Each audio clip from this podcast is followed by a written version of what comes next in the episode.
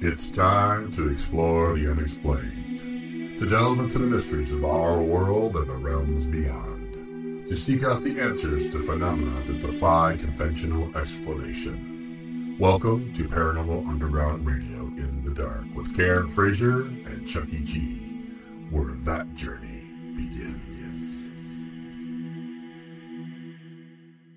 Good evening. This is Paranormal Underground Radio in the Dark with your hosts Chucky G and Karen. Oh, oh, well, it's normally Karen Frazier, but she's not here because she has no voice.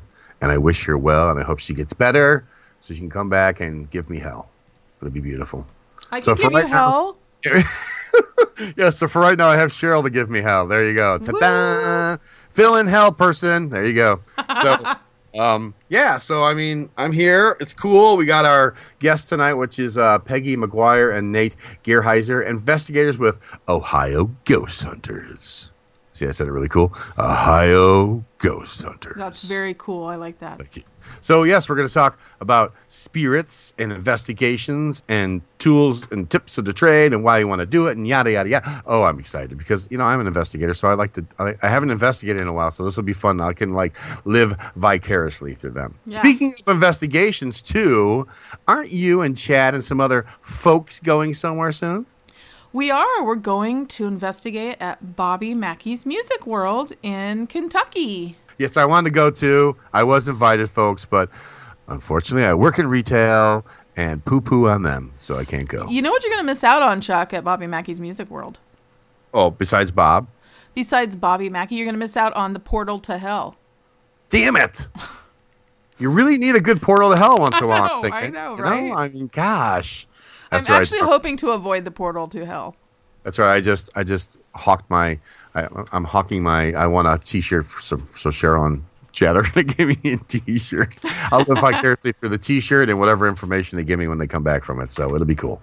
So and hello to all the listeners on MixLR and Tom and Jessica and Bob and whoever else is out there right now. Oh yeah, that's it. So now, okay, and Chad. Well, Chad's here anyways, but it's still Chad. So, so there you go. Hopefully more people will come join us. It's gonna be a good show tonight. Uh, I'm doing great. I don't really have any. I don't have any classes going on right now, but my my class did go really well. Went well. They loved it. They liked my humor. They liked what I had to say. One lady actually said it was kind of weird the way she says. She goes, "I love your tongue," and I wasn't really sure how to say. that. Whoa. I'm like, Well, thank you, man. she might have So- been looking for a date. I don't know. No, she's married. oh, So- never mind that. okay. and now the people started laughing in the class. I'm like, I'm just gonna roll right over that. So, yes, I think she meant, you know, she Take just it likes. as a Where, compliment, Chuck. yeah, she, yeah, she likes where I came from on my mindset stuff. So it went really good, though. I mean, I didn't have a large class. I had about eight people or so. But next time it's gonna be double and then double, and then, next thing you know, I'll be talking Yeah. to ten thousand people. You're gonna, Chuck you're gonna G and ten thousand fill people. up a theater. Yeah. Hell yeah, I am. I'm gonna do. it. I'm gonna get that word out. We're gonna connect people together. We're gonna talk about loving everybody and just you know we need to we need to Ah. change this planet and get it back on track. I like that sound of that. Thank you.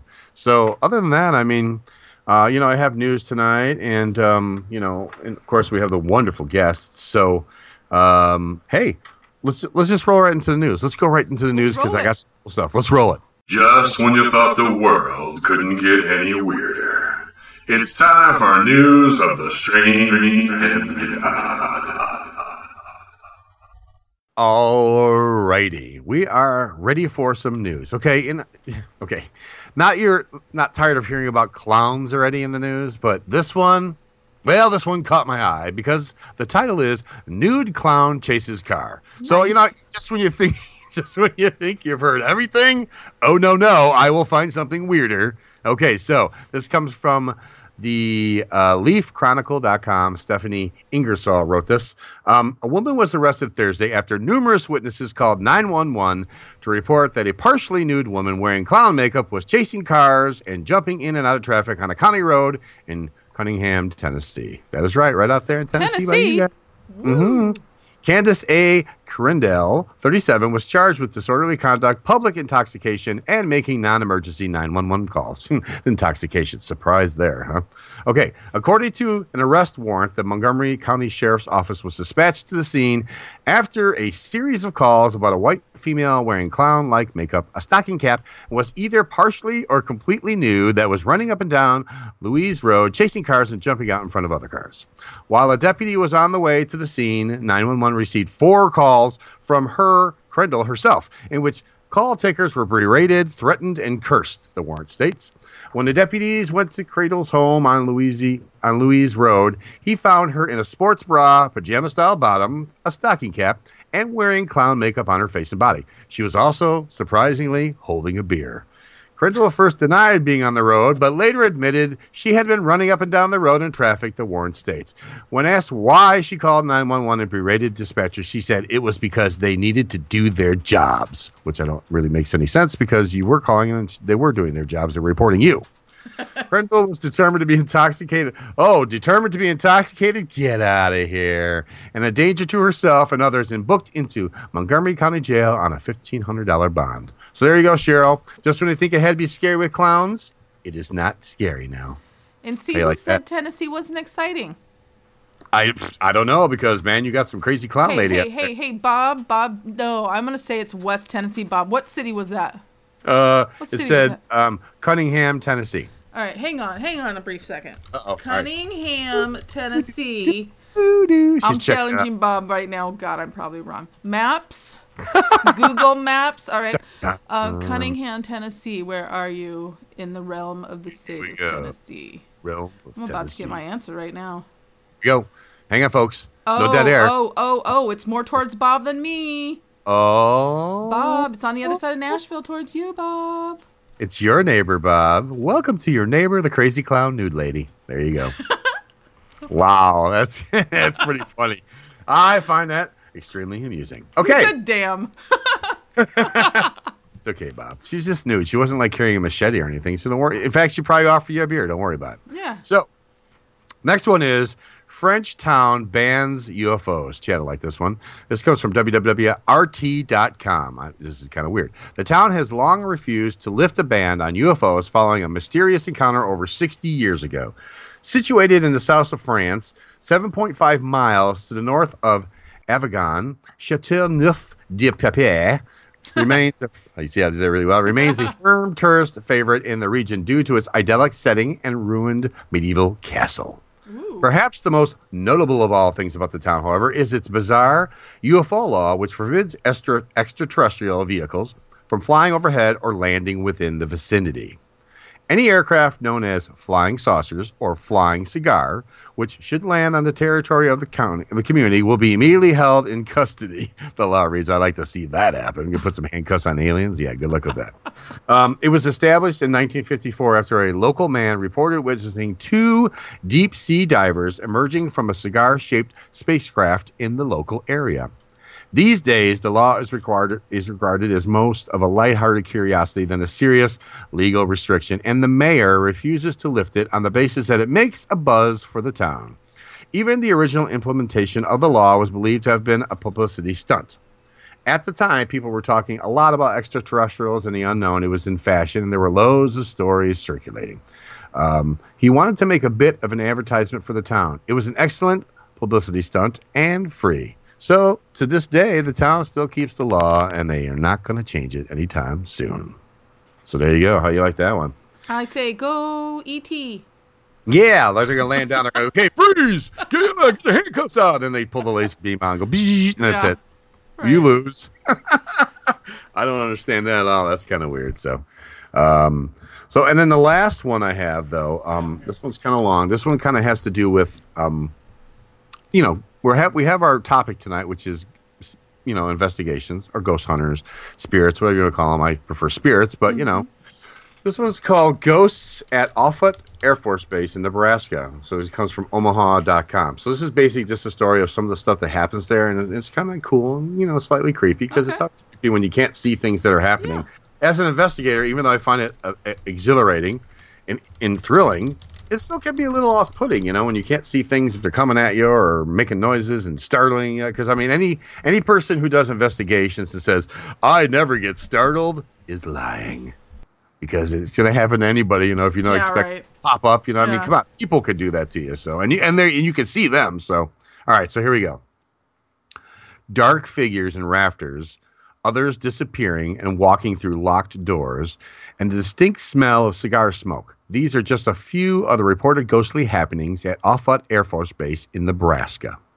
A number of buildings have a rich history. Among them is Building D, the former Martin plant, where a number of World War II bombers, including the Enola Gay, were assembled. The building now houses a number of different squadrons and agencies at Offutt. Mike Little, who works at Building D with the 55th Support Squadron, says he hasn't had many spooky experiences at Building D, but he has had a few.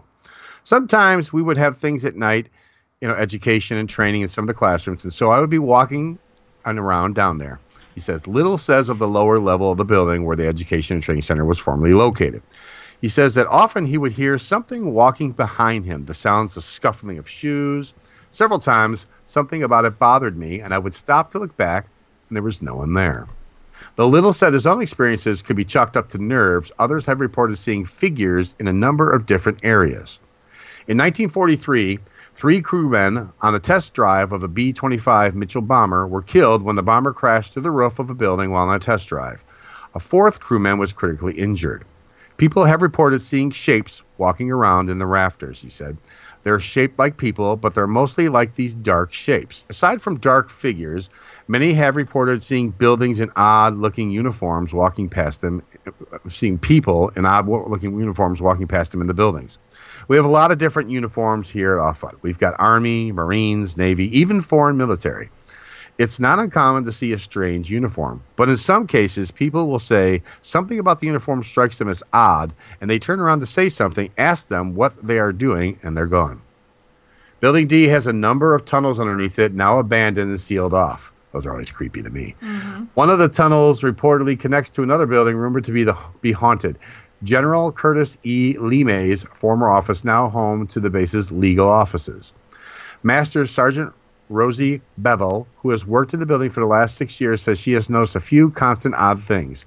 I've smelled the cigar smoke in the stairwells. Rumors of the smell of cigar smoke have been circulating for years. General Lemay was known as an avid cigar smoker who enjoyed many puffs in that very building.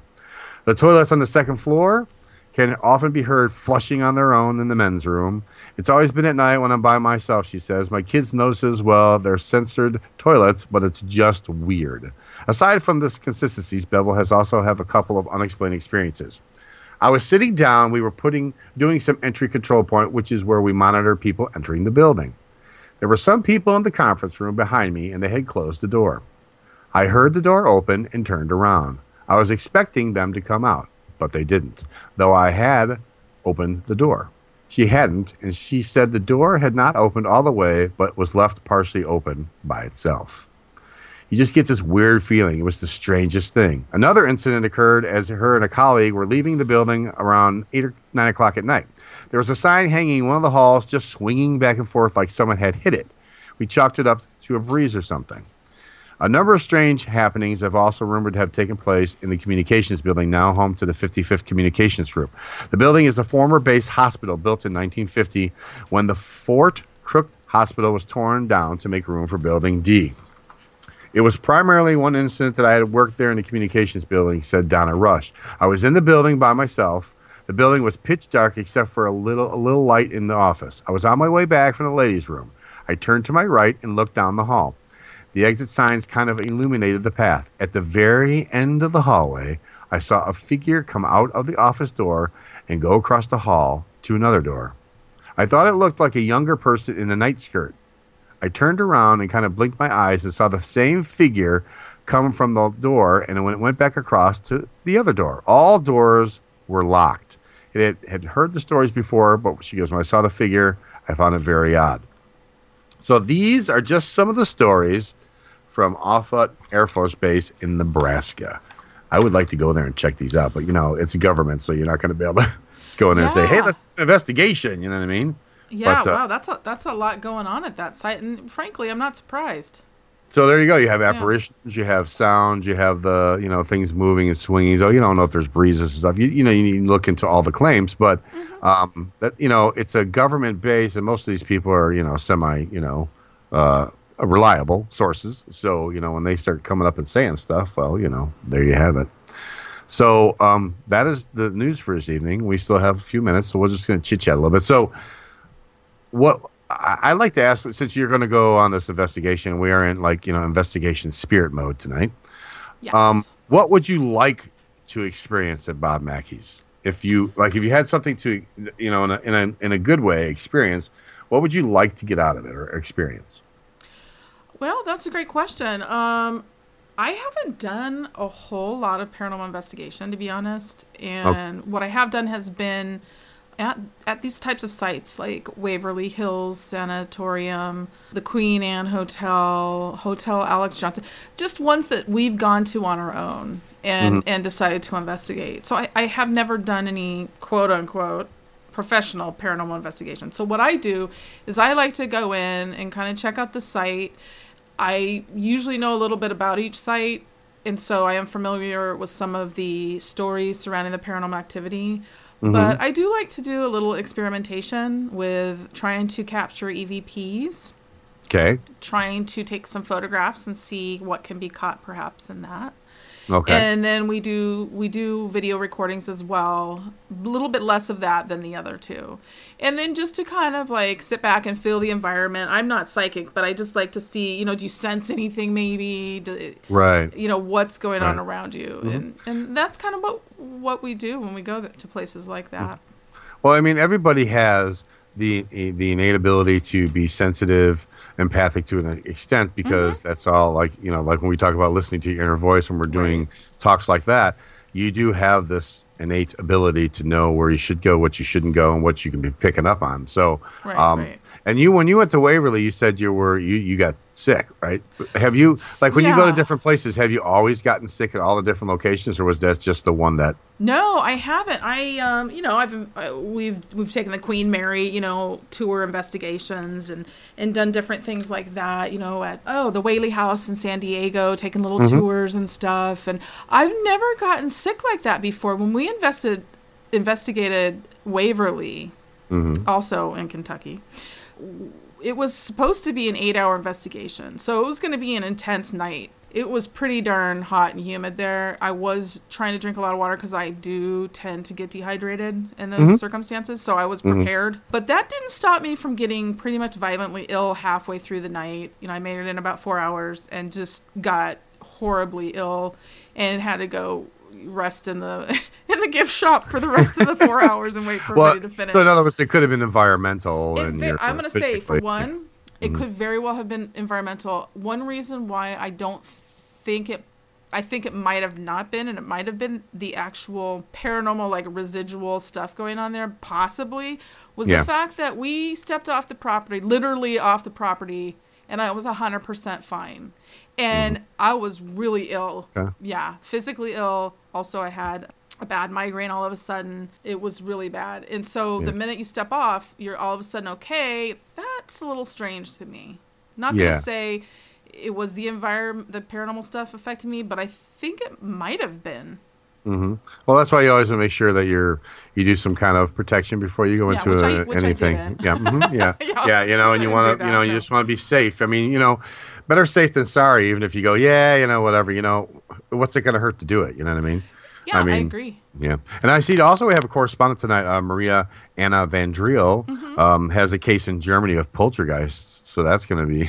So we're, we're just like Oh, a yeah. spirit show tonight. Yeah, and Maria, Maria's Maria's correspondent segments are outstanding. I love Maria. She really gets in tune with her surroundings, and she Mm-hmm. does a good job of explaining what's going on around her. And she I love her German accent Oh too. yeah, it's like it's crazy. awesome. She delves into the subject um, fully. It's Mm-hmm. very entertaining and educational at the same time. So I, I thank Maria uh, and our other correspondents a lot for doing these because we really appreciate it. And they're sharing their knowledge and their experiences, and you can't get any better than that. So. Well, yeah, it's not like you know I'm going to go pop over to Germany to find out what's going on. so it's nice. It's nice to have people that are like Nicole and you know William Becker and you know all the different people that do the uh, the the different things for us. It's it's cool to get from different areas what's going on in these areas. You know, sometimes yeah. there's commonalities and sometimes not at all. Right. So, but and all right, well, uh, yeah, real okay. quick, real quick before yeah. we go to, to, break to call our yes. guests um, from Ohio Ghost Hunters, which I'm really yes. excited about. If any of our listeners are interested in being correspondents, um, just email me at editor at paranormalunderground.net and yep. let me know. We're always open to new correspondents, and that would entail you either visiting a location and you know talking about it you mm-hmm. can just record from your home and talk about a cool subject that you love that involves you know ghosts or aliens or cryptids or whatever so yeah let us know there you go okay so what we're going to do now is we're going to take a break then we're going to come back and talk to our guests peggy mcguire and nate gearheiser from the ohio ghost hunters so right now we're going to go bye-bye this is paranormal underground uh, radio in the dark. You're listening to Chucky G and, of course, Cheryl Wilson Knight on MixLR. We shall be right back. Hi, this is Cheryl Knight, editor for Paranormal Underground magazine. And I'm Chad Wilson, Paranormal Underground magazine's publisher. Every month, Paranormal Underground magazine explores the unexplained by examining topics that range from haunted sites to ufology to cryptozoology. We also spotlight investigators and researchers who continue to pave the way in a field that seeks to answer some of life's most complex questions. If you want to read about topics like psychic phenomena, demonology, conspiracy theories, crystals and herbology, and much, much more, visit paranormalunderground.net and start exploring the unexplained today. Hey everyone! If you can't get enough of Paranormal Underground, then I've got good news for you. We're on social media. You can find us on Twitter, on Facebook, and I think even on MySpace, and nobody has a MySpace page anymore. So check out Paranormal Underground on your favorite social media site today.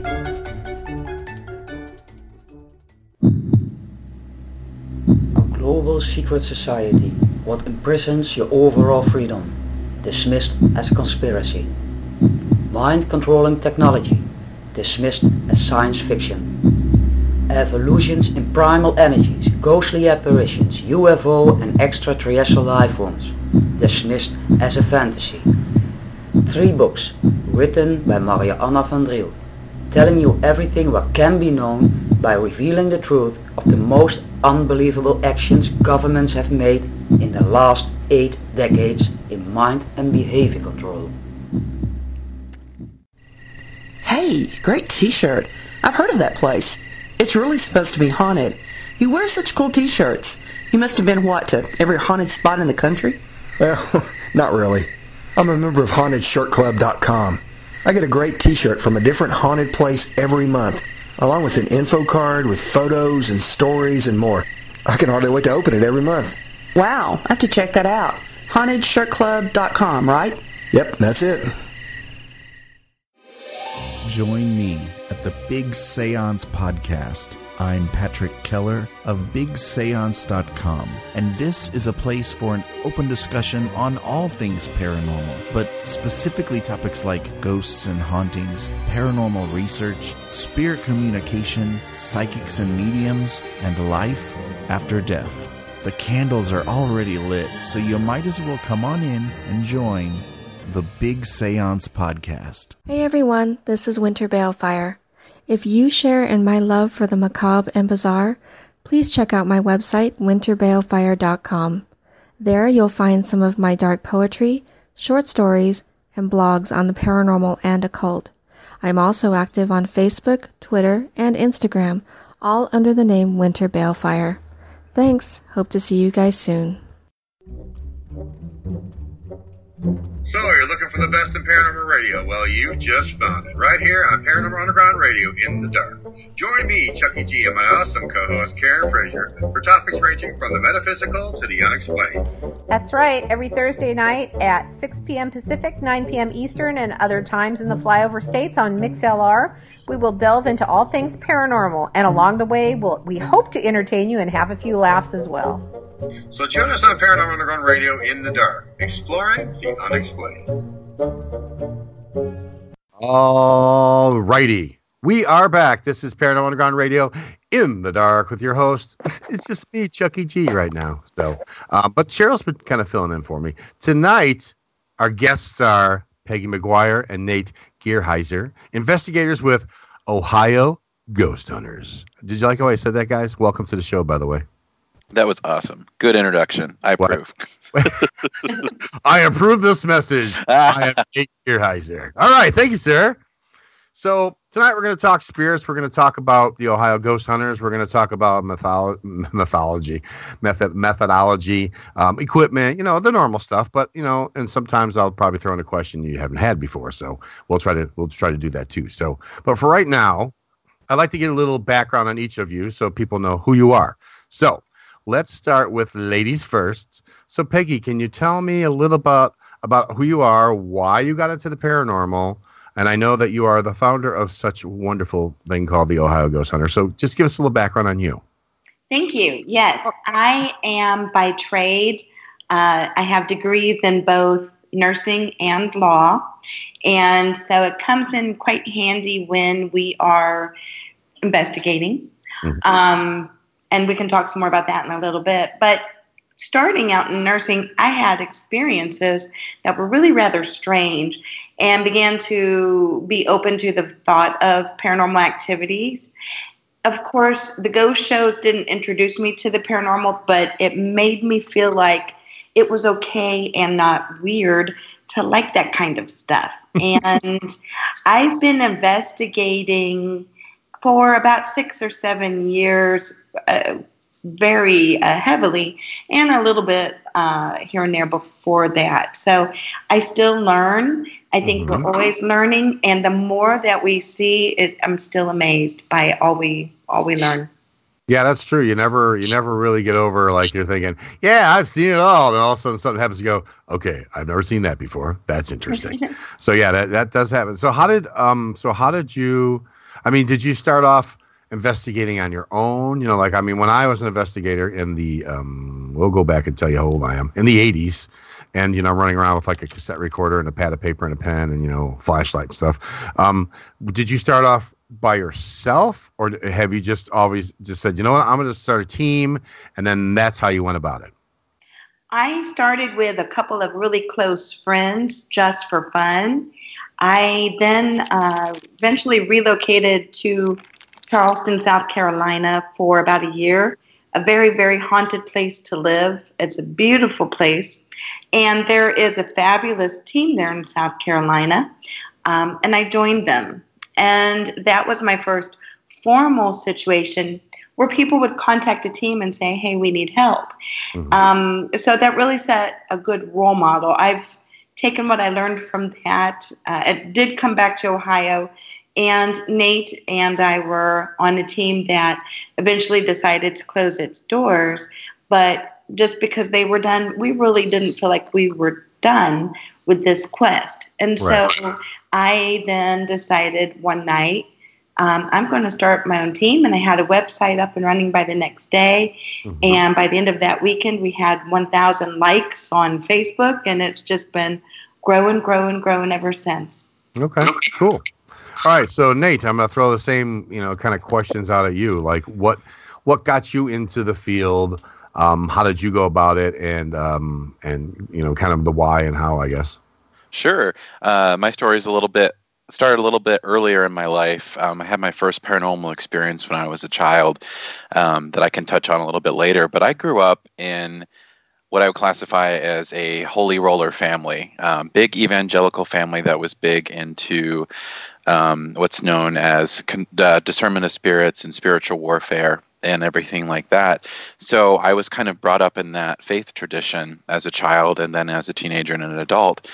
My father did a lot of house cleansings and um, he was called upon by uh, like the various churches that we attended to kind of help discern if we if there was like any kind of spiritual entities that needed dealt with and so he also got started in ghost hunting when I was 15 years old.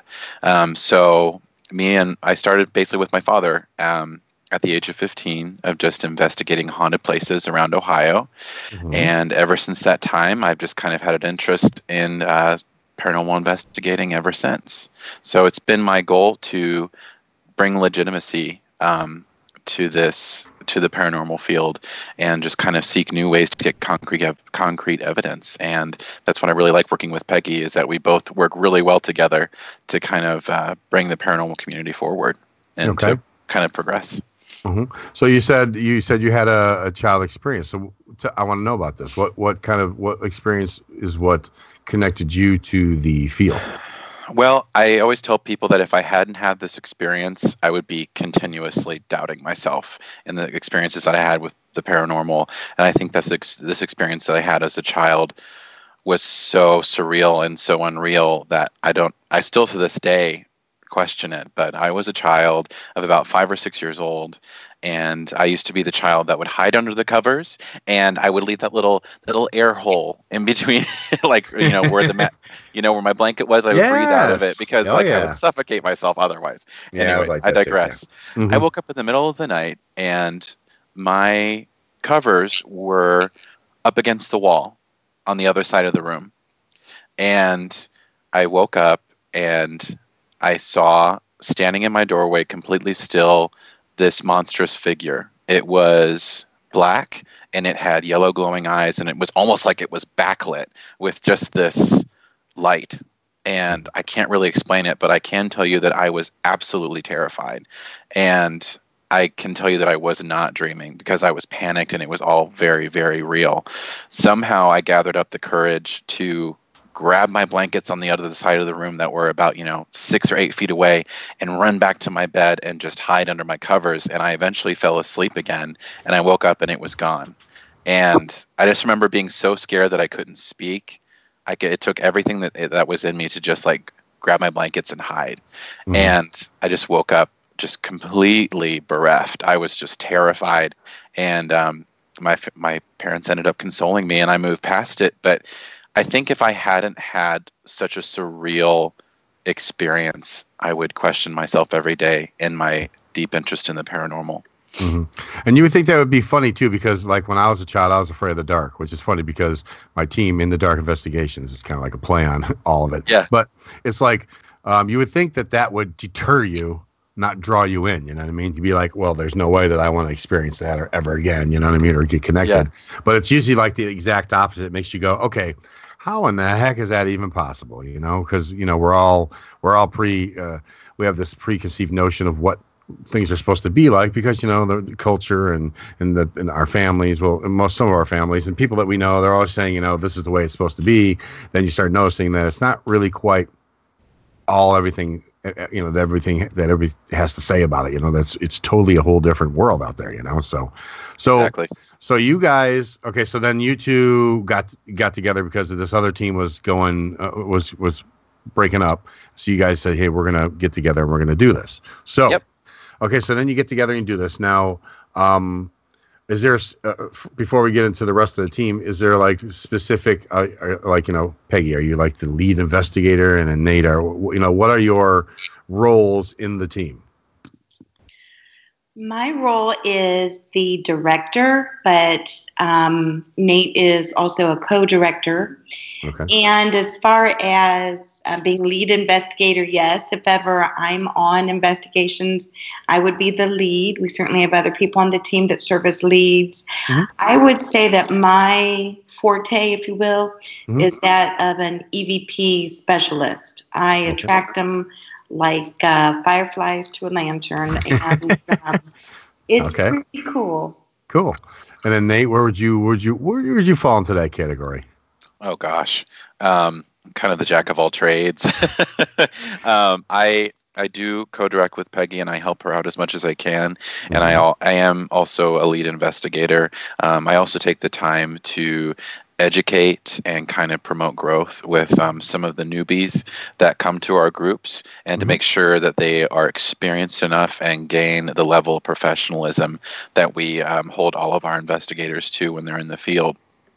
Now, how, how normally how many people do you have? I mean, at one time on the, the, the team, you know, I mean, or how many do you? All right, so let's say how many people do you have on the team, and then does that whole team go to every investigation, or do you break it down so it's in smaller uh, increments? Oh gosh, we've got 30 team members. Um, but no, not all 30 would go unless Yeah. we're having a special public event. We had Mhm. had three of them in uh, October, and many of the team members went to uh, w- at least one or two of those, um, if not more. Mhm. But our size, who is at the site, will depend on the size of the premises where we're going. Because too many people, you know, you get Mhm. contamination. Yep. But we also want a complement of abilities. So Okay. we have a, a significant level of psychic medium, is what the public would say. Our team, they like to. They like to be called sensitives. They Mhm. feel like a little more accurate terminology. Um, we've got a couple of skeptics, and then those of us who are more the equipment uh, techie kind of people in some fashion. Okay. All right. So you do have like a, a good mix of uh, the metaphysical and then the the standardized, you know, equipment people and stuff like the techs and stuff like that. So Absolutely.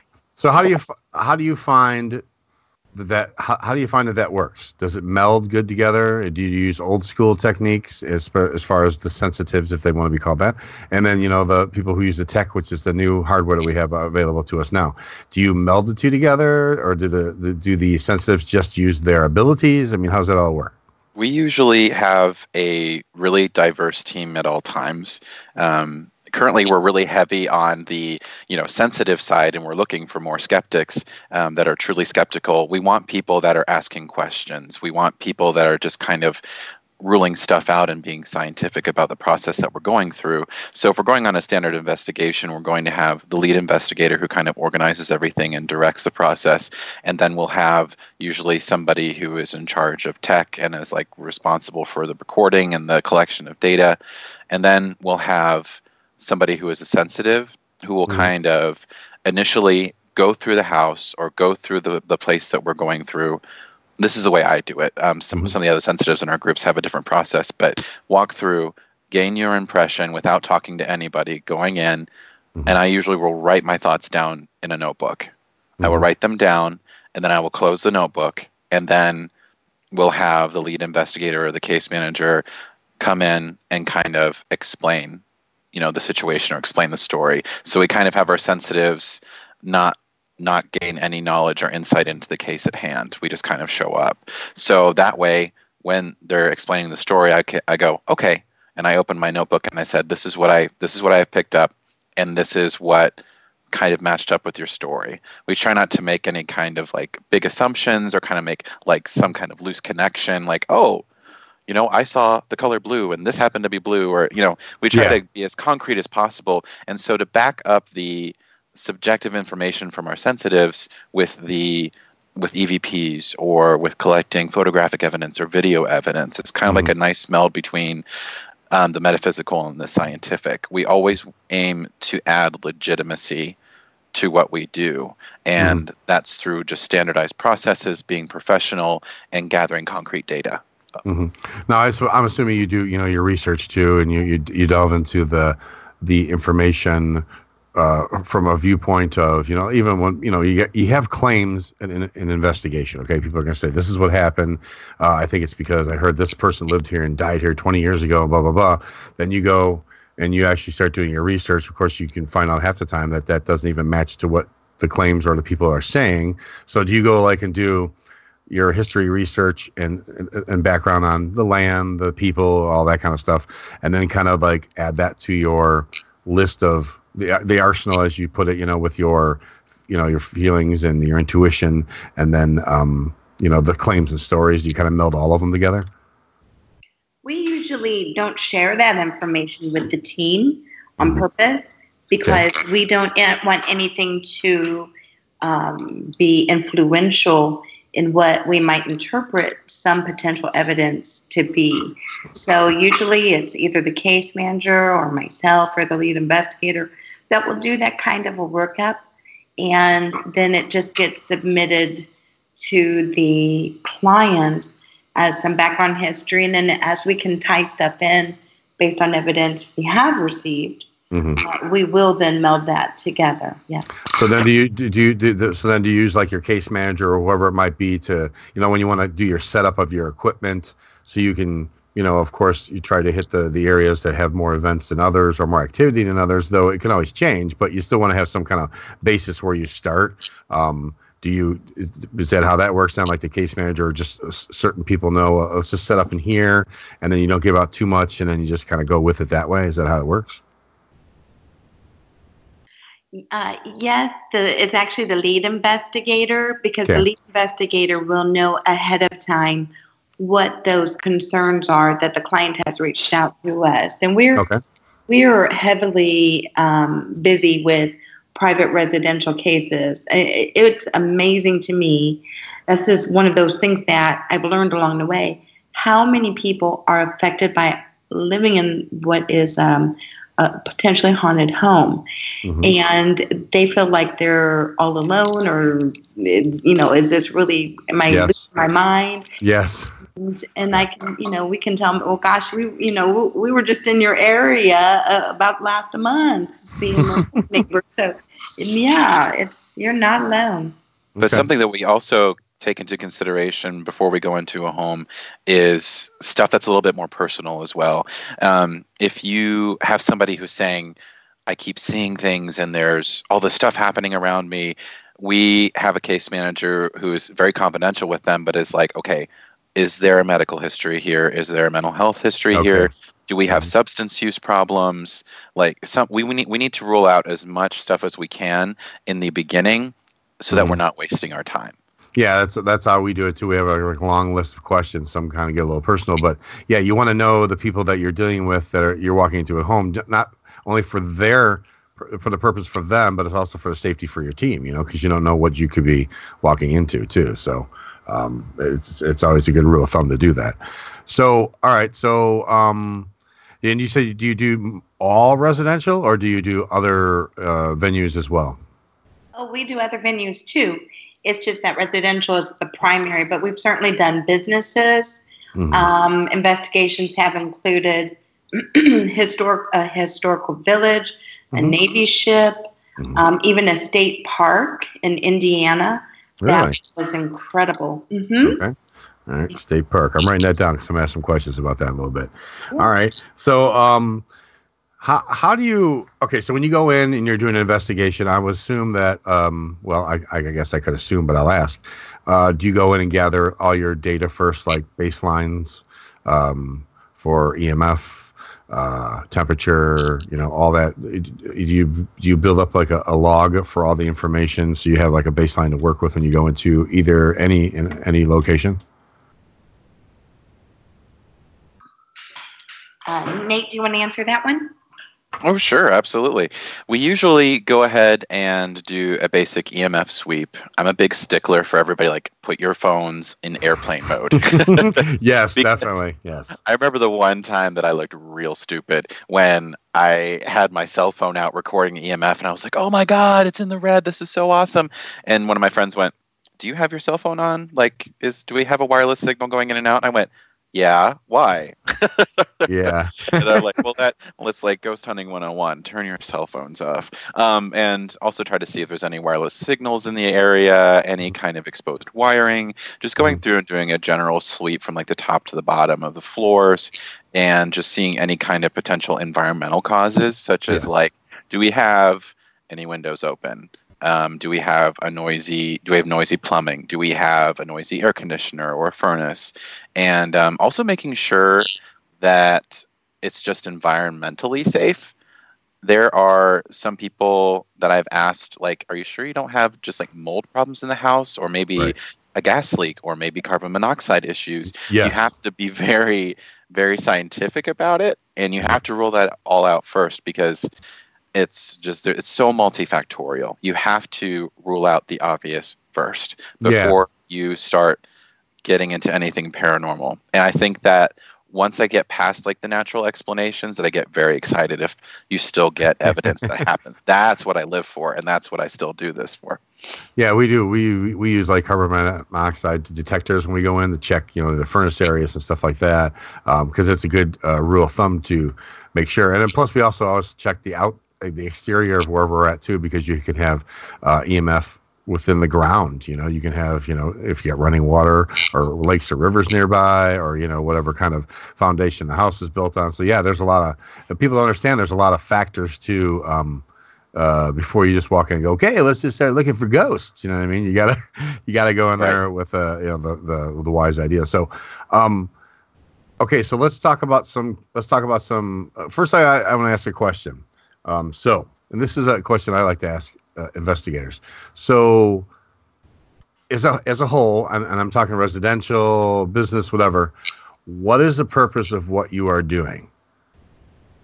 Uh, I think uh, we I think we both have different a different idea of what our purpose okay. is. But Peggy, I'll let you go first. Yeah, go ahead, Peggy. So um, I'm committed with this team to help resolve to the best that we can a haunting we've heard from clients who've had other individuals to their home, but they never hear back from them.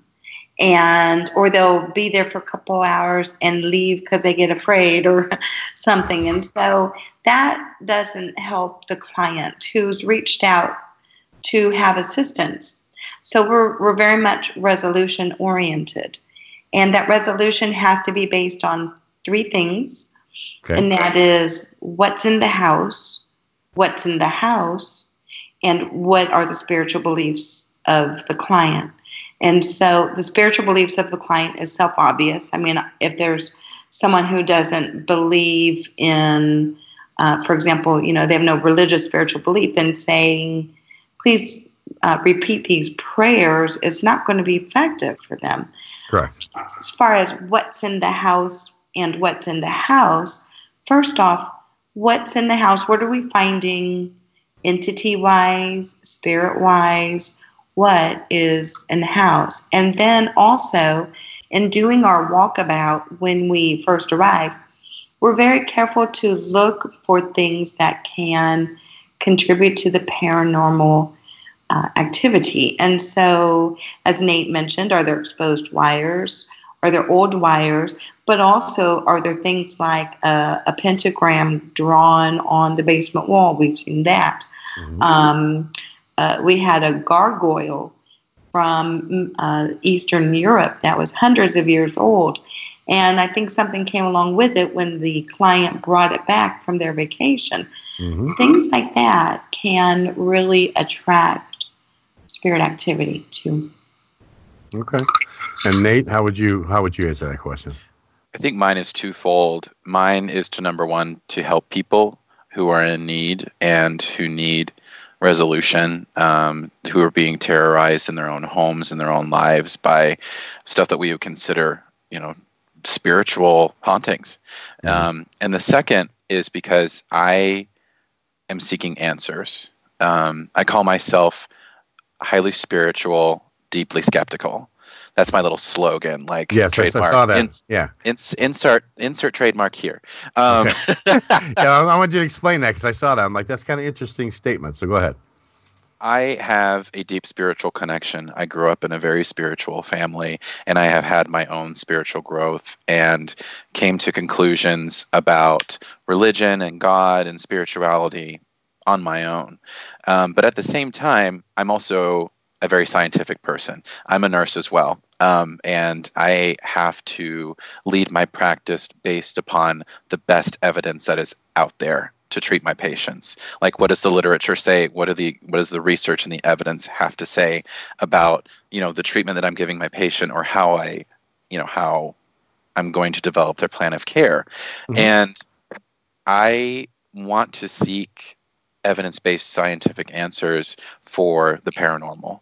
And I and I fully believe that sometime from now, whether it's decades or a century or two, that we are going to find an explanation for you know for the paranormal. And mm-hmm. I, I think that's like, you know, what is it? Like some uh, theoretical physics already have some theories out there about multidimensionality and, you know, just yeah. showing ways to measure the spirit world, or what we call the spirit world now Mm-hmm.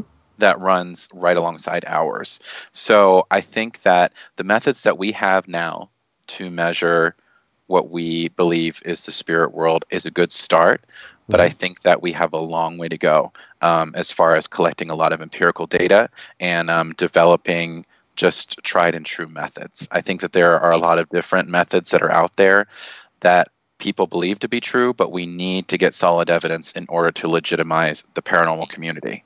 Hmm Yeah, I find that repetitiveness and you know going over something over and over, and then collecting that data, and then looking at it as a whole and saying, okay, when this happens at this particular time, on these particular conditions, this is what's happening all the time. So maybe there's some correlation to this, you know, you know, environmentally uh, versus just spiritually um, along along those lines. There's also like um, I don't know how you guys go about investigating. So I'm going to ask this in just the way that's how we, how my my team does it.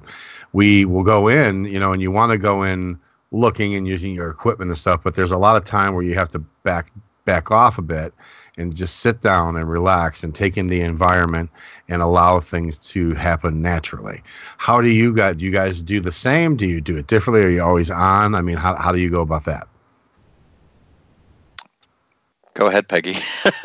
Peggy? Now, I was going to say that's a great question for Nate. Um, well, Oh, okay, gosh. I'll answer part one, and then I'll hand it off to you. Sure. Um, yes, we, you know, we're always self-evaluating, and uh, so we we we do gear up and use our equipment uh, after our initial walkthrough, but sometimes there's great value in just sitting and being quiet. You don't have to ask a question every 15 to 30 seconds. you That's know? true. Yes, yes. And um, especially if you have a potentially more timid type of spirit, Mhm. they may need to feel comfortable with you before they start to show themselves or communicate themselves to you. Um, as far as going in and just taking in the environment, um, I think that's really an approach that Nate uh, thrives with and does well with as part of his technique. Okay, Nate, you want to talk about that a little bit? I'm always kind of bashful to talk about it, um, but I'll go ahead and let you know because I am su- I am my own I am my own worst enemy, and I Uh-huh. am my own like my own skeptic. Like whenever I'm giving my impression of what I'm picking up on, I always have this voice in the back of my head like, A, this is either true, or B, you're flipping crazy and you're just making stuff up in your head and this is all your imagination. So I constantly battle with that. And recently, um, well, not recently, within the past year or so, I've been really able to just trust my instinct and to kind of find an explanation for myself. Like, what people would consider being sensitive or psychic is maybe people have this inherent ability, maybe it's genetic, to pick up on the energy around them and to perceive these. And I think that we have to be so careful um, with the subjective information that we pick up because I honestly believe there are a lot of charlatans out there. And there are a lot of people that prey on people who are desperate and in need and scared and take their money or they do it just for fame and notoriety, which I am totally not about. I never charge for the things that we do. We never charge for the things that we do, and I'm never looking for, you know, for fame or glory, you know. But anyways, I digress. Um, what I do in any situation is I clear my mind. Um, I sit down and I just kind of open the airways, so to say, Yep. and I just call it deep listening. Mhm. And listening to the world around me and kind of just picking up on what I'm getting. I tell people that it's like somebody has the remote to the TV Mhm. and they're flipping through it real fast and it's channel channel channel channel channel, you know, and there's different there's different stations going on and there's different things that are coming through and then I'll get something really really bold and really succinct that will tell me, you know, what I'm picking up on. And I've had stuff that has just like totally wigged me out. I'm like, really? Are you sure this is true? Did I pick up on this? Really? Like stuff that just baffles me. Like, for instance, we were at Licking County Jail a few years ago. It was actually our first big public hunt that we had, uh, ghost hunt, I should say. And I wa we were in the basement of this old jail, creepy as hell, and it's dark, and we've got you know a, a, lot of people around us, and we're just kind of asking questions and doing an EVP session, and in my head I pick up on growling, like I hear like this wolf growling, or this dog growling, and I go, guys, I'm picking up on growling, and then if you listen to the EVP, what do you hear? Growling, and I went, no way. Are you kidding me? like this is and I and so I'm always in this state of self doubt, and I think that it's I think that we all should have a healthy amount of skepticism towards ourselves well, because yeah. I think that it can lead to a healthy amount of improvement and just you know constantly checking yourself and make sure that you're not giving way to just you know mania or like people being hyped up you know oh oh they're here they're here like i remember mm-hmm. i always make fun of this one person who i don't think was very legitimate. They would walk in and it was like they went to like a bad acting class and they went, "They're here. the spirits are with us." And I just kind of went, "You're making us look bad, man." like, and I think, and and it's true that what you said because you know I'm I'm a psychic medium, and it, it is exactly like that. It's like a hundred miles an hour, just stuff coming through, and you're trying to discern what what you should say, what you shouldn't say, what actually makes any sense. And of course, I've learned not to interpret, just put it out there. Um, and then, uh, but having that bit of I guess you would call it skepticism or whatever, um, or that you know, like I do the same thing. I go, really? That was really true what I just said, really? Mm-hmm, so mm-hmm. that's good because it keeps it keeps your ego in check and it keeps it real. You stay humble to the gift that you're given and use it for the right purpose, and it will be fine. It's when you start to abuse that or think that you're above it or it is you, that's when it becomes an issue. So I, yeah, I agree 100% with you. I couldn't agree more. And thank you. It it just really it's just really disappointing to see people that let their ego um, really get the best of them. I think that mm-hmm. there was a recent paranormal celebrity in recent events who let his ego get away with him. yep. yeah, there's probably a few of those, but yeah. Um, all right, so let's talk about cases. Um, since um, uh, Peggy, I think you brought up the state park, right? Is that yes. what you? Which yes. state park was that now? It's in West Lafayette, Indiana, halfway between right. Indianapolis and Chicago, oh. and it's Prophetstown State Park. Okay, so why don't you lead in and tell us a little bit about this case and what made it so darn interesting? Okay, well, I would last summer, like a year plus ago, summer, I would have to cover Chicago. I'd leave early Monday drive from Columbus, Ohio to Chicago, work for the week, come back Friday. So twice a week, I would pass the exit for Prophetstown. And I wondered, well, what the heck is Prophetstown? And mm-hmm. one weekend, I spent a little time reading about the history. I'm a big history buff, love it, love it, love it. And it was such a significant place in especially Native American history. It was um, back in the uh, 1800s, very early 1800s, where all of these tribes sent representatives, and it was kind of like their version of our Washington, D.C. And this is where the Battle of Tippecanoe happened, just right down the road. So I thought, you know, I'm going to go in and, and just see this fabulous uh, landmark. And it's a state park built all around this. And when I went in there, now I'm not sensitive to the extent Nate and many of our other mediums are, but I I have a developing sensitivity, mm-hmm. and just the energy in that place was off the wall. I just impromptu did a periscope session on an observation deck, and there was so much activity in the course of about five or ten minutes. Mm-hmm. I, prom- I promised I'd come back. So our team made it into an official event. We called it para camping because they have a campsite on ground. I like that para camping. okay, go ahead. Yeah, and so we spent two and a half days investigating all of these historical areas. Um, we had apparitions like crazy, and uh, a bunch of EVPs and really interesting pictures. It was it was chock full of activity there. And I, I'm going to go back one day and visit again. That sounds really cool. All right, so I have a couple questions. They're from Bob. He's our, our, our resident question guy in the chat room, and he has good questions usually. So I'm going to throw this first one out. I'll throw this to Nate. So his one his first question is, how many people do you run into that are scared to let investigators in so it won't get worse or build up on what's already happening? That's a good question too. Oh gosh. Um, usually we're the ones that are like, we don't want to piss this thing off. No I'm kidding. But we you, we always just try to be very careful in every situation.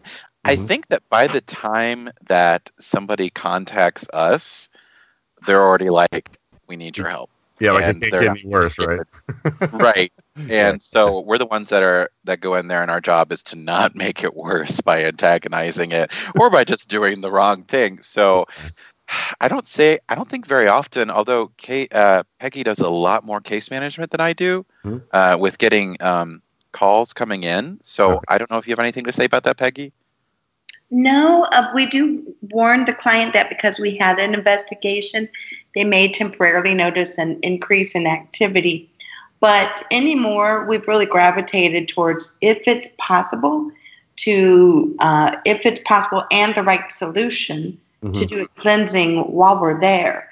And so, really, now a lot of our feedback is, gosh, the house feels great now. It's so light. It's so, so Mhm. much better. So, so we're that. That's really where we are now with that. Gotcha. Now the second question Bob has, I'm going to throw it to Peggy first, and you can then kick it over to Nate if you want, because we were just talking about cleansing. If if you consider a house has negative energy or spirits, and advise them to have house the house cleansed, do you ever suggest they get another group to come in for a second opinion before you take that action? Um, we've never suggested that just because we bring such a broad spectrum of investigation talent and ability in. Mm-hmm.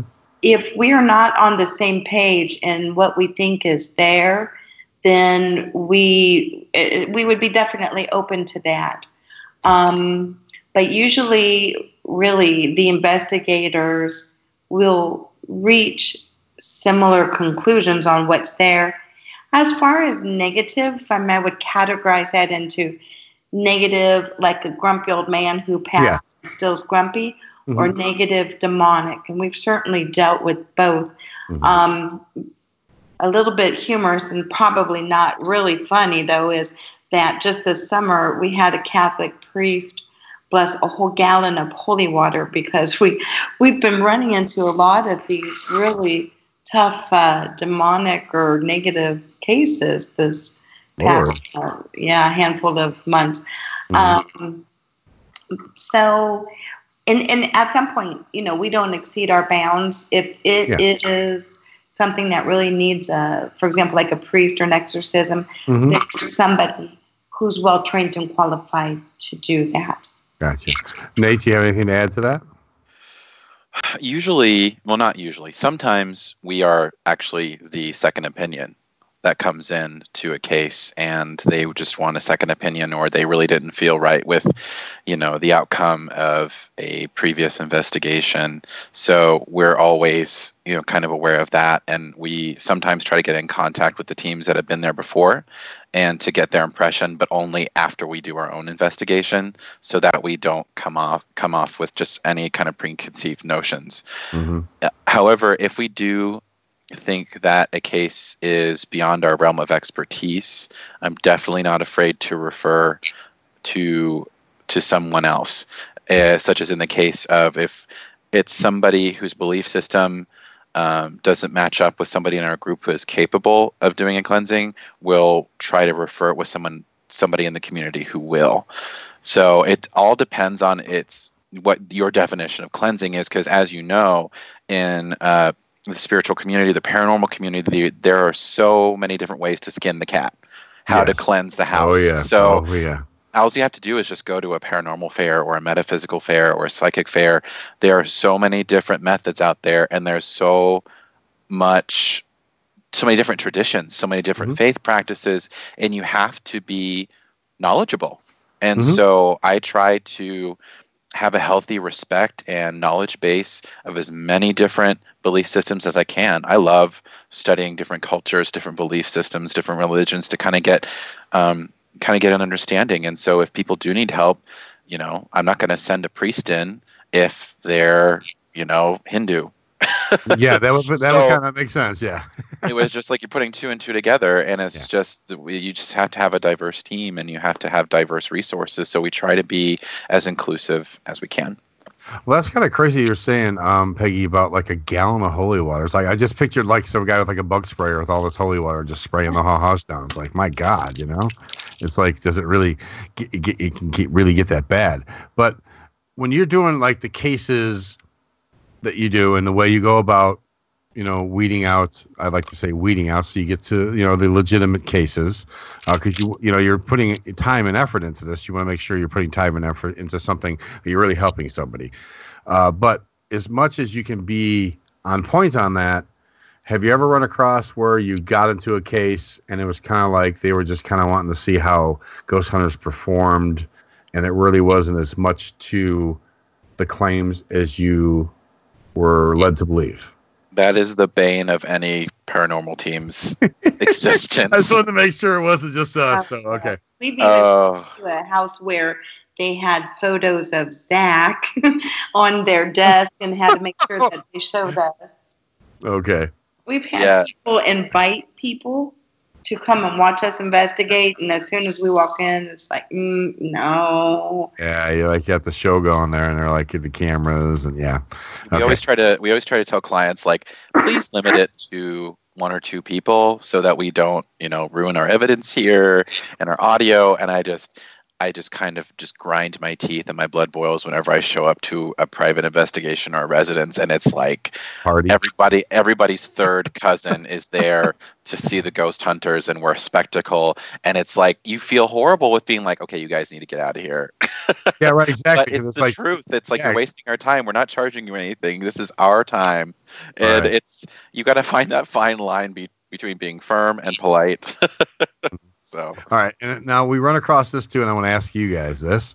So you get in there and you you do your investigation, and you find you know some of it is non-paranormal, which occasion most of the time there's a lot that's not paranormal.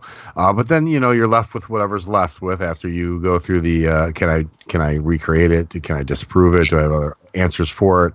Um, do you ever get the clients where they no matter what you tell them are pretty much set on no this all stuff is really real even though you're trying to show them that some of it might be but some of it might not be either one of you I feel. The, oh, sorry. Go ahead, Nate. Uh, that's the first time we've done that. I've been trying to do like a five second delay in between my responses to make I know. sure that I'm Sorry, not I going talk over you. i usually throw it to one or the other i just wanted to throw it out in general i didn't know who was going to go for it but go ahead Yeah, yeah. Most people are pretty receptive if we are like we haven't found anything, and we're not afraid to tell people that we haven't found anything.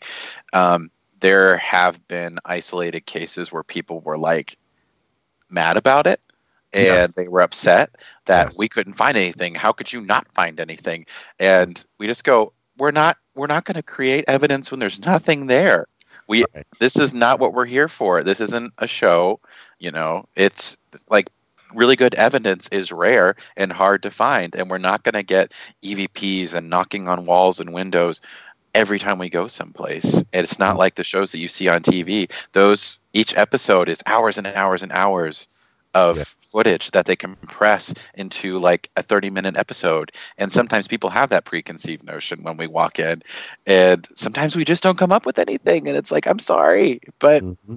we don't we don't have anything and Yeah. we're not we're not afraid to say that That's good. Yeah, because that's what, like when we go in, we always say, okay, now what do you want us? What do you want us to do, and what do you want out of this? And are you going to accept whatever we tell you when we get to the end? You know, because it has to be. You have to accept that whatever we're just going to we're just going to give you whatever has happened while we are here. It's not that we're questioning what you are saying. We're just saying we're giving you what we found while we were here. So that's that's a kind of a thing we like to do, just you know, and you still run into it, but at least it tries to help alleviate somewhat. So, okay, so um, we talked about the the state park. Uh, Peggy was talking about that. So, Nate, is there any particular case that really was like a like a had the wow thing to it. Like I can't believe this is happening, kind of a deal. Because we all get some of those where it's like, is this really really happening? So, is there anyone that just sticks in your mind that really was like intense or very active that you remember? We, like I said previously, really good evidence is hard to find, and I remember we were investigating a schoolhouse that had been repurposed into different office buildings that were not office buildings, but separated into different offices that were leased out to different independent businesses. But Okay. the gym was still intact, and um, this wasn't Post Town School, but it was a school in Chillicothe that I can't remember the name of for the life of me. It was a couple of years ago, and you always see those things on TV where they're like, if you're here, make a knock, you know, or you know, Right. two knocks for yes and one knock for no. And I was just I was just sitting there in an EVP session and really wasn't getting anything, but I was just we were sitting in this old kind of abandoned locker room situation and just kind of sitting there and I was getting bored and I was like, if you're there, could you knock two times? And then it just you hear this knock knock in the distance and I was like, okay, yeah, that was a coincidence. Let's try again. and it was intelligent and it was responding and I was like, this isn't this isn't happening, is it? And you can hear me going, no way.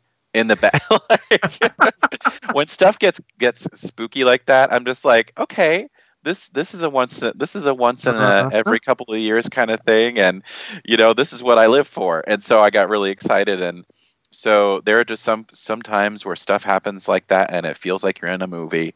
And that's kind of the rush that you get sometimes.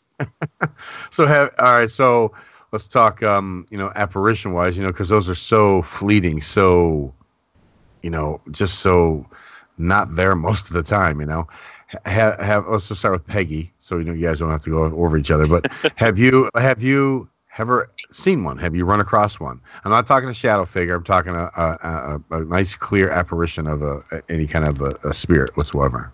Yes, twice. Um, okay. And once was actually the spirit of somebody I'm I'm related to, and I, I don't like to use the word apparition with that individual. They're just you know they're a deceased loved one. But on a case about a year and a half ago, um, and actually Nate was down there too. He was um, you and I were at a case with a couple other individuals in Central Ohio in Columbus, and we were down in the basement and we I, I had just walked down to the bottom of the stairs and began to turn right to walk in that direction Mm-hmm. and a blonde haired guy about 18 or so i mean i can distinctly see his face and his hair and he peeked out from around the water uh, tank and my brain knew you know my, my sensitivity knew oh Mm-hmm. my brain was still like oh i wonder who that is is that a visitor and i i was about to say hey come on out my you know you we're the, the team's here i'm thinking Yeah. it's a family member Right. I take a few more steps and he's completely gone. And it was just the coolest thing to see that person because we actually locked eyes. I looked at him and he looked at me and I knew he was. And uh, that was so cool. Yeah, that's awesome. Nate, did, have you ever seen one yourself? The only solid apparition that I have seen for more than a fleeting second is the one that I saw when I was a child. That absolutely terrified me. That's the one that's ingrained in my mind and always will be. Uh, I think that our peripheral vision is very acute and is a lot more sensitive than our our front facing vision. And I Mhm. think that a lot of the apparitions that I have seen, like I'll see a fleeting glimpse of it in the side of my eye, and I'll look and go, "What was that?"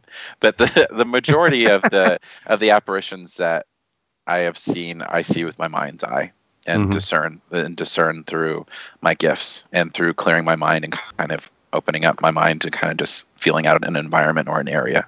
Right. Yeah. Well, you never forget that because for me, it was I was uh, my mother died when uh, I was 15. She was 36. She died of lung cancer, and like weeks later, I saw her just like I would see you standing across the street looking at me, and I'll never forget that because that was the moment where I knew, okay, we need to get some answers to what's going on here because you know everything that I've been told about, you know, you just die and you go heaven or hell and it's all done, and you know, it's like this is just way more going on here than than just that. So you know, you never really forget that moment. You know, it's always ingrained in your mind. So we only have a couple minutes left, but I want to know like, and we'll we'll start with uh, Peggy since you're the founder. Um, uh, Ohio Ghost Hunters, where where where would you like it to be in like the next five years? I mean, where, where, where, what is your, just keep doing what you're doing or up the ante? You want to change things? What, what would you like to happen with the team and such? I want us to continue to experiment with new approaches. Um, from it, it, this year, we've been talking about using a drone on investigations. Mm. And um, we've also been for about two thirds of the year now also doing some uh, private live feed when we have investigators in the premises. In fact, we just did this earlier this evening. Um, many of our sensitives, and it was a surprise to me, but they can watch the live feed and they will pick up things as if they were there on the premises. Yeah. Mm-hmm. I just am fascinated by that and yeah, the accuracy of it. Yeah, that's remote viewing. You can do that. I've done that. That's kind of a weird thing that happens. But so, um, so Nate, you're you're connected. So you you feel the same, or is there something else you'd like to get out of it? I completely agree with Peggy. I would I would personally like to see more growth in the area of just education and collaboration with one another. I'm all about I'm sure you've heard it before paranormal unity. And Yes. that's that's something that I would definitely love to do collaborating with people. I have met Mm-hmm. some wonderful and brilliant and kind people in the paranormal community that I still keep in touch with through social media that I love to follow and I love to just see what they're doing and just kind of talk to them and pick their brains and I think that collaboration is huge Mhm. in in this arena because you know the majority of us are doing this on our own dime and on mm-hmm. our own time. And i think mm-hmm. that the more opportunities that we have to work with one another and share our expertise would be amazing. And i also love to educate would be investigators. And if you like you know kind of if you want to get your own start this is where mm-hmm. you need to begin. And i'd love to just do educational sessions on that with newbies and maybe at you know different paranormal conventions across across the state who knows the, the possibilities are endless and i really look forward to having more time to do that in the future Cool. All right. Well, we've come to the uh, part part of the show where they call it selfless, sh- uh, uh, you know, selfless promotion. Um, you can go ahead and promote like your websites or you know where people can connect to the team or yourselves separately. Um, so if you just want to go ahead and put out whatever you want to put out, now would be your time. All right. Our website is www.ohioghosthunters.com. We also have a Facebook page. Um, and if you just put in the search bar Ohio Ghost Hunters, you'll find us. Uh, likewise, we have a Twitter as well. And um, we have a YouTube channel. We just this fall started a paranormal blog on unsolved paranormal mysteries. It's called a Paranormal Case Files. And we are going to be putting together some uh, collages, if you will, of uh, some things that we've done or recreations of some things we've done to also tell some of our own ghost stories too. Awesome. So uh, I want to tell you that it was really nice to talk to both of you. Um, uh, very interesting things you guys had to say. I, I, I like the way you guys uh, run your team. Um, I, I, I do wish you guys the best. I, I hope you had a good time uh, talking to me tonight. yeah it was awesome thanks for having us Sure, not a problem. Come on. All right. Well, maybe we'll check in with you later on in the next few years and see where you're at. i look forward to it All right. Good. All right. Well, thanks very much for coming on the show tonight, and you guys have a good evening. you too All right. thank you All right. Thanks. Thank you. Bye. So there you go, folks. Ohio Ghost Hunters. Um, what we're gonna do now is um, we got we have correspondence coming up uh, after the break uh, with Maria Anna Vandria. We're gonna she's gonna talk about poltergeists uh, on a case in Germany. That's gonna sound pretty cool. So um, Cheryl, did you like the interview? Did you like what they had to say? Why, of course. Yes, it was great. I always, I love hearing from paranormal investigative groups around the U.S., let alone, you know, sometimes we talk to, to groups outside of the U.S. It's, Mhm. it's really interesting, and I love to hear about how, you know, the methodologies, how they do things. Y- You know, each group does things in a, you know, their own unique way, and, and I Mhm. really do appreciate um, them sharing their information with us and our listeners. Cool. Yes, I saw in chat too. They said shameless self promotion. Well, you know, Karen usually handles that I just, I know, I just, said, okay. and I said just self promotion. Sorry. That works. That works. No, can You know? make it different. I was just trying my own way, people. Um, so yeah, it was really cool. Um, uh, I liked them. They were they had a lot to say, and I, I liked a lot of their thought processes that they're what they were they're doing because they're they're a little bit different from each other, but it seems to like really work, you know, and click together. Oh yeah, I think that I think actually it's it's great to have different ways of doing things within the same team. Actually, I think that's that's pretty critical. Yeah, part part of it.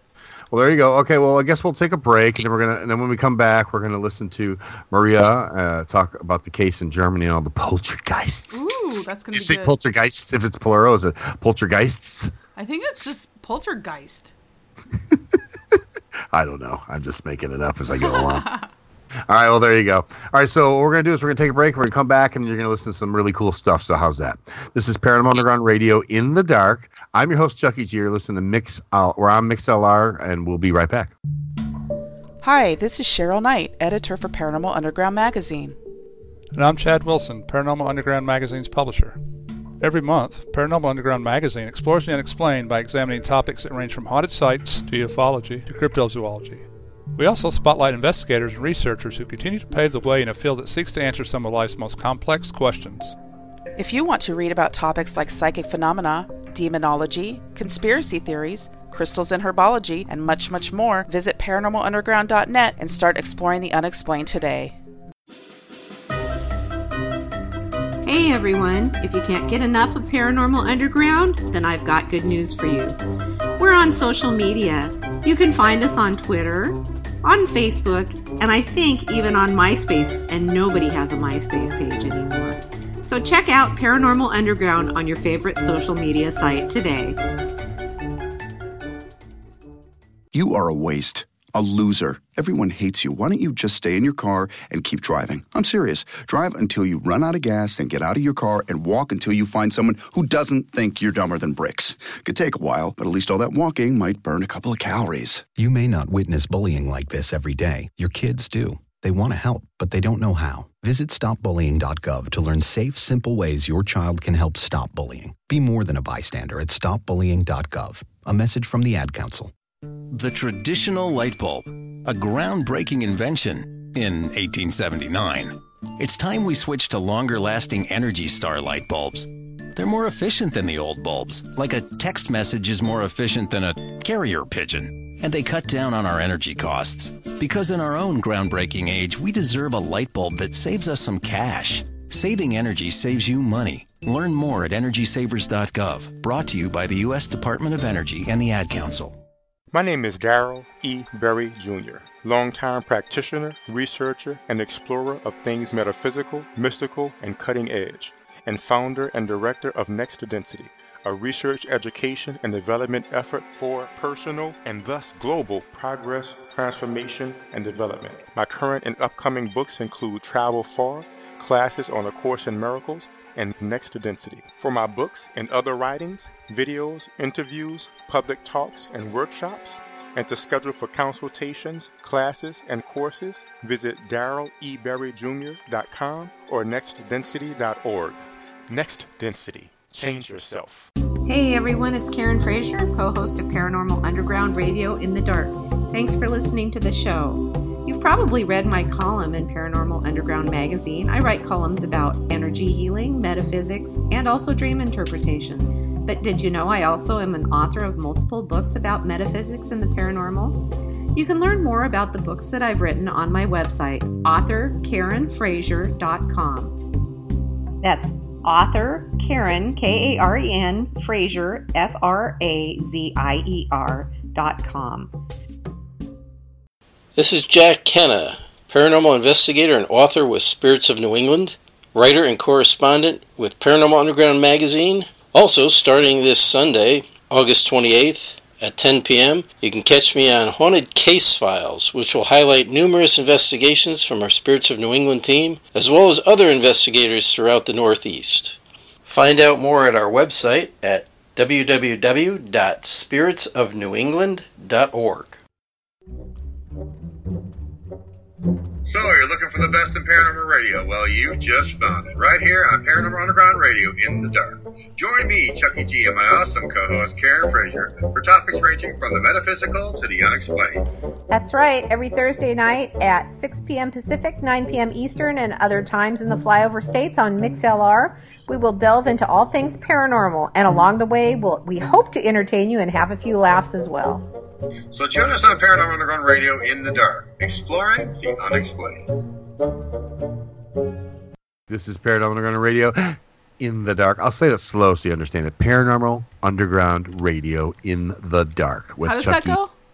Paranormal Underground Radio in the dark with Chucky G Got it. and Cheryl Knight Wilson. Though I did say mm. Cheryl Wilson Knight. Yeah, you did at the Adam- start of the show. Some props, man, and you took it away. Yeah, the it's okay. It's okay. It's okay. So what we're gonna do right now is we're gonna go to the correspondence, which would be Maria Anna Van Driel. I can say her name really cool now because I've said it a million times. The first time I'm like, how do you say that? Now I'm okay with it. Now and we're good. gonna go. She's gonna talk about a case in Germany of poltergeist, which kind of fits with the theme that we had with the Ohio Ghost Hunters. So why don't you go ahead and roll that for me, Cheryl? Would you please? Hi, this is Maria Anna van Driel, Paranormal Underground Radio in the Dark correspondent, live from Germany. We are at a house of an acquaintance of us, and I believe that we have a classical poltergeist activity. Um, the man just told me that uh, a a spirit is throwing rocks into the home and they are hearing in the evening uh, people walking uh, over the gravel while there is nobody here. Und wir haben hier draußen gestanden und eine geraucht. Ja. Und, auf, und da drüben ist ja nun nicht, äh, sag ich mal, kein, auf dem Grundstück wohnt keiner da drüben. Mhm. Wir standen hier und auf einmal flog ein Stein bis ins Bad. Aber es war keiner da drüben. Wir sind gleich los mit Taschenlampen und haben geguckt. Es war keiner da drüben. Also rocks are being thrown uh, against the windows. So we are going to find out who this uh, spirit is and what it wants. Because I believe that is a little girl and she's wearing a white dress with a ribbon and she has uh, blonde hair and she's playing constantly. I'm, I'm going to sit on the, this is the top floor. Um, I'm going to sit on the, on the stairs, on, on the, on the, all the way up to the stairs. And I'm going to try to listen to the house itself and maybe we can find or hear some noises. So let's listen for a while. Did you hear that? Mm. Shall we go down?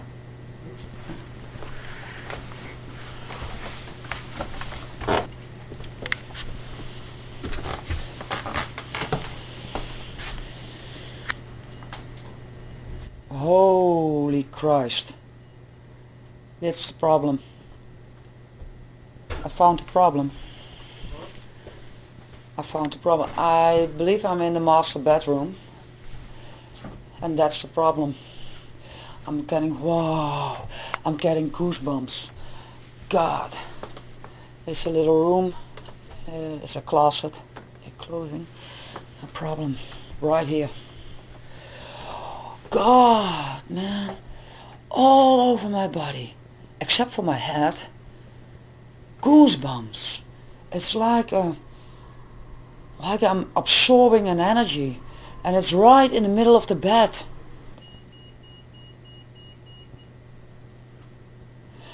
Put put put the, the EMF meter in the middle of the. I the- already did. And Nothing. nothing. Yeah. There was one. Whoa, really? Whoa, 1.82. It's right in the middle of the in the bed. Ik ga, maar, even vragen of dat er iets onder de bed ligt. Be quick, okay, because I don't like this place at all. Okay, I'm alone now. And I'm standing in the dark with only a, a little flashlight, a little torch. And this is really creeping me out. Oh God, Jesus Christ. No worries.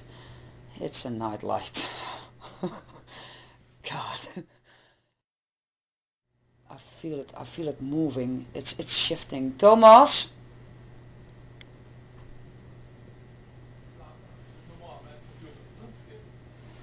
Oh God.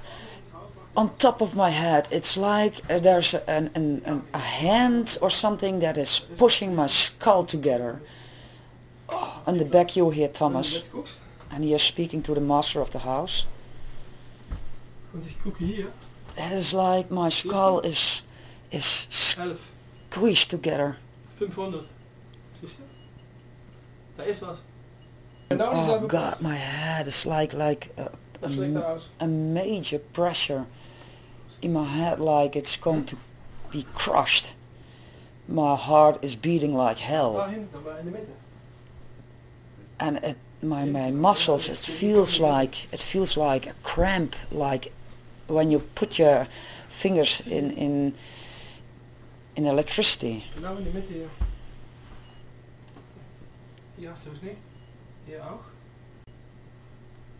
The bleeping sound is um, the EMF meter is going off in the middle of the bed. Dus dan ik auf diezelfde Höhe bin. Und ich hier. Hier passiert gar nichts. It's still there. It's still there. Ja, kannst du.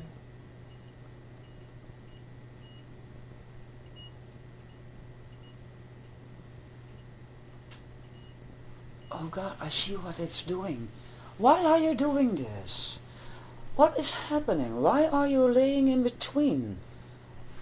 And don't push your feet against me. That is really childish of you to do so. I'm only asking you why you are doing this. Are you the one who's throwing rocks? 300. Zeg maar. It's only giggling.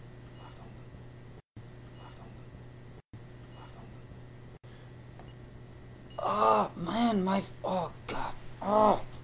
300. Yeah.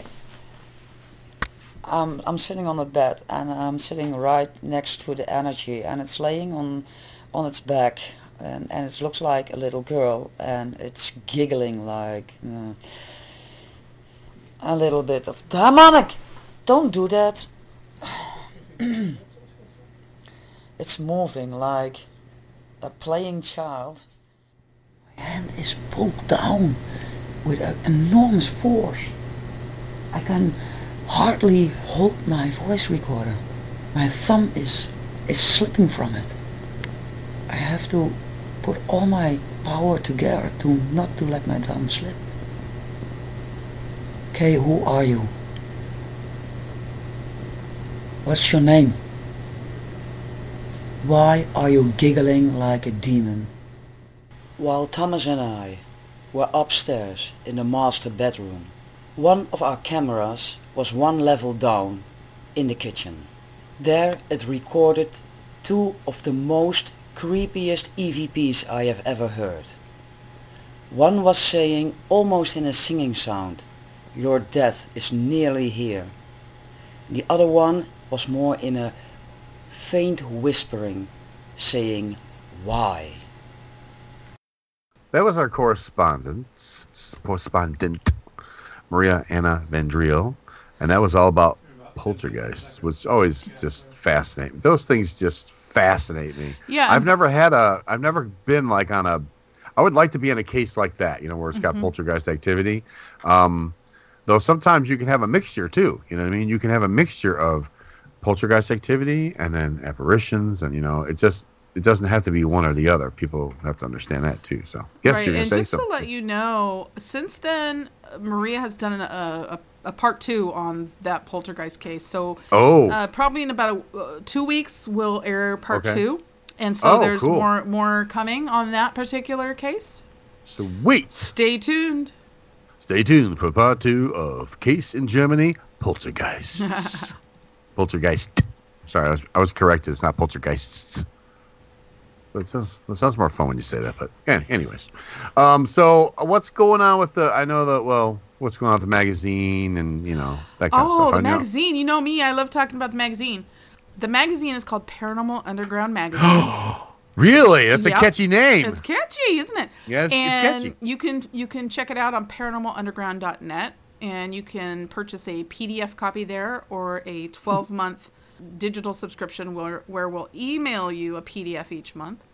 And you can also get a print on demand copy if you go to magcloud.com and search for Paranormal Underground. You can actually get a print copy mailed to you directly.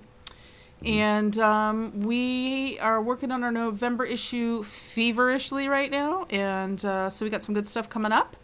But Okay. um, if you would like your very own free PDF copy of our latest issue, please do email me at uh, editor at paranormalunderground.net and just say, hey, can I have a free PDF? I'd like to check it out. And I will happily, I will gladly, I will ecstatically email you a PDF of the magazine. That was a lot of big words right there, and you did them well. You didn't fumble on one of them. That was nice. Thank you, thank you. Yes, we. That was we- very nice. Thank you. Yeah, no and um, so yeah, we're we're still rocking and rolling with the magazine. If you have any topics that you'd Mm-hmm. like us to feature, email me that. We like feedback. Talk to us, please. Yeah, talk to us, man.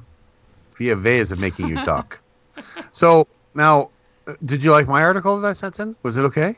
Yes, and in fact, I'd, I'd like to talk about it here briefly. Um, Okay. Oh, Because I have just jogged my memory. Reopen your spiritual heart, love, and reconnect with yourself again. Hmm. That is Chucky G's column for our upcoming issue. And you share some things in here which I think is important because that's what one of our goals with the magazine is to share information, knowledge, expertise, whatever you want to call it, with our readers, and Mm-hmm. just talk about this a little bit because I'd like to just promote it. Uh, all right. Well, the the article is kind of based on what I I'm starting to do events and talks. Um, I feel that it's important as far as spirits are telling me it's important, and I do feel it's important also. But this, they're kind of guiding me into getting out there, using my weird, quirky sense of humor, and the fact that I like to talk to people to connect people into how to kind of love themselves again, to really connect inward to themselves. Because if you love yourself, you can then start to listen to that inner voice. Because we all have two voices, and we've done this on my events. You have your ego, and you have your your your voice you should be following. I like to call them Uncle Ralph and Aunt Betty, but you know, you know, the loud one, the guy who knows everything and really doesn't, and then the other one that knows a lot, you just can't hear because the other guy's talking too much. So I like to talk about that and um, you know uh, your intent, you know what you know what your intentions are, of course, too. But those two things kind of come hand in hand and can help to guide you through life a, a lot better and get you to where you need to be and enhance your life. You know, it's not going to make everything perfect, but it will definitely enhance your life and kind of get you going on the path you're supposed to be going on. So that's what it's about. Yeah, and that's a that's a little taste of the types of articles we have. We have metaphysical articles, of course. We have paranormal articles. We are called Paranormal Underground, after all. Um, but we have, you know, columns called Inside the Psychic Mind. We have um, metaphysics and energy healing. We have haunted sites. We have uh, Are We Alone, which of course talks about ufology. You know, we have some col- columns about cryptids, about uh, haunted history. I mean, you can go on and on. We have a lot of great content, and I'm not. I'm trying not to be too braggy, but I really every issue that I get to put together that you guys send me your good material and articles about paranormal stuff. It's Mm-hmm. Mhm. it's like I just feel so lucky because well, heck, I get to learn a lot just by editing and putting this magazine together. But then I like sharing it with our readers, and and so I just thanks to all our writers and and our readers. That's all I have to say. Well, they, that's that's good. So so let's talk about some g- g- guests we have coming up. Yeah, Some we have. wonderful guests. Yes, we have uh, some wonderful guests. Uh, we Mhm. have uh, next week, November 17th. Please join us. We will be talking with Chris Fleming. He's a medium and paranormal researcher. Yes. And you may have caught him on TV once or twice or more. Yeah. Yeah, and um, he's also been um, on the cover of Paranormal Underground magazine a few years back, and we did a great Q and A feature with him. In fact, you wrote it. Yes. So um, it was yeah, it was it was a really really good article, and um, then we will be off for Thanksgiving. That's November twenty fourth. We will be off. Okay. And then we will be returning um, for a couple more shows before taking a hiatus for about a month. And uh, then we will be back. Don't forget about us while we're gone. We will be back on January 12th to kick off the new year with some great sec- uh, shows. Woohoo! Wow. I'm, uh, what am I going to do with myself for like how For many shows month. is that really? That's is that four. like four, Four shows? Four shows, hiatus I guess. I guess I'll go into do, I'll just go over and do meditation at the yoga place and yeah, we'll just do that. We connect with those people for a while. What what did he say? The chat Said said for sure. Did you hear him? For sure. For Yeah, sure. he's Sure sitting next enough. He's sitting Sure desk enough. behind me. Yeah. Awesome. Well, that, that's that sounds like well, you know, you know, I understand the the breaking part of it, so that's that's fine. You know, I will I will miss you know not being able to chat on air, so I'll just have to do it at work or through the radio. I'll just Yes. drive people crazy there. Just drive people They'll be like, crazy there. they'll be like, oh my god, Chuck, you get could- your show back on or the you air. could You're just show me." up on Skype and just pretend like you're doing the show. I mean, nobody will be listening, but you know, you can still do it. Well, I could connect with my phone through MixLR and just go, hello, this is Chucky G. Is there anyone out there? Hello. Yeah. You know, you never know. You never know. But yeah, it's gonna be cool. So uh, when do you guys go on your um your investigation? When is that? Well, I don't want to give a specific date, but it will be soon. Okay, And that's after we get back, we will be Mhm. chatting about things, how it went, um, you know, what type of ev- evidence we got, and and all that kind of good Mm-hmm. Stuff. And, nice. Um, Oh, yeah. See, Bob said Bob said I would listen if I just got there and started oh, Bob's so Thanks, loyal. He's Bob, such I a loyal listener. Oh, he was when he sent me his email. We are talking about. He's like, "Well, I still want to do an investigation with you," and I go, "I I think that would be cool. You know, maybe when it gets warm out again, and we can come out and I can, I can like take vacation time, Yeah. and then actually make something set, and then meet up with you, all you guys. That would be. That- I think that would be yeah. fun, don't you think? Oh yeah, we're only eight hours away from Bob. Look at that. Yeah. You're only, wait, you're only eight hours. hours? Away- Oh, is it Yeah. six and a half? Is it eight? I don't know. If I so drove, where's- it'd probably be six. If Chad drove, it would probably be eight. Because I The drive look- fast. and you're getting the look from behind. Can you feel your back oh my your? God! up? Look at him. He's looking. He's I know. Yeah. So wait, so how far is Waverly from you guys? Waverly from us. How far is Waverly, Chad? Kentucky, right? What? About said- four hours from us. All right, so Yeah, four hours Kentucky. in Mhm. from you, and then um, assume, and then Bob. Did you say eight, Bob? Uh, he said eight. It's eight. Yeah, it's eight from us. Okay. Yeah. So so yes, uh, so we're talking four hours for you to Waverly, and then how I wonder how far for Bob to Waverly. I think he's saying- five. About, Oh, I right, think th- well, five. Five. Yeah. So you're about even there, and then for me to Kentucky is I don't know, I don't know how many hours is that. I don't know, five hours, eight hours. Does anybody know? I have the slightest idea. I don't know. I'd have to look and see, because then I would just like I could meet you guys there. We could do like a, that would be really cool. Yeah, we gotta we gotta arrange it in advance because I think that place books up pretty early. Um, Yeah, yeah, have like so- ten people. It's like a gonna do hundred bucks. All right, well we'll have to, to figure something out because I think that would be fun. Maybe we sure. get Karen to come down, and Karen that would. does. uh, I've been trying to get Karen to come to events. We gotta get No. Karen to come to an event. Nothing if yet. we all went to that event. That would be like something. Oh something my god. memorializing with photos and video. Like, there you go. That'd be awesome. I love it. All right. Well, I guess um, I guess it's you know we're we're, we're good for the show, right? Anything else you like you want to add before we go? It's only a few minutes. Ex- No, no, nothing to add. I guess just uh, thanks to our listeners, thanks to our chat roomers, and Yeah. thanks to our guest tonight from Ohio Ghost Hunters. There you go. Uh, I want to thank everyone for listening to Paranormal Underground Radio in the Dark here on MixLR. Join us next week, 6 p.m. Pacific, 9 p.m. Eastern, and oh no, 8 p.m. Central. I'm not flying, saying flyover state. Right here in MixLR, of course, like I just said. So uh, I guess we'll see you uh, next week. It's going to be a good show. So, you know, don't snooze off. Come and visit us, okay? And uh, thanks for listening. We'll see you next week. night. If you'd like to be a guest on Paranormal Underground Radio in the Dark, email us at editor at paranormalunderground.net. And until next week, remember this. If something looks out of place or doesn't feel quite right, it could just be something paranormal.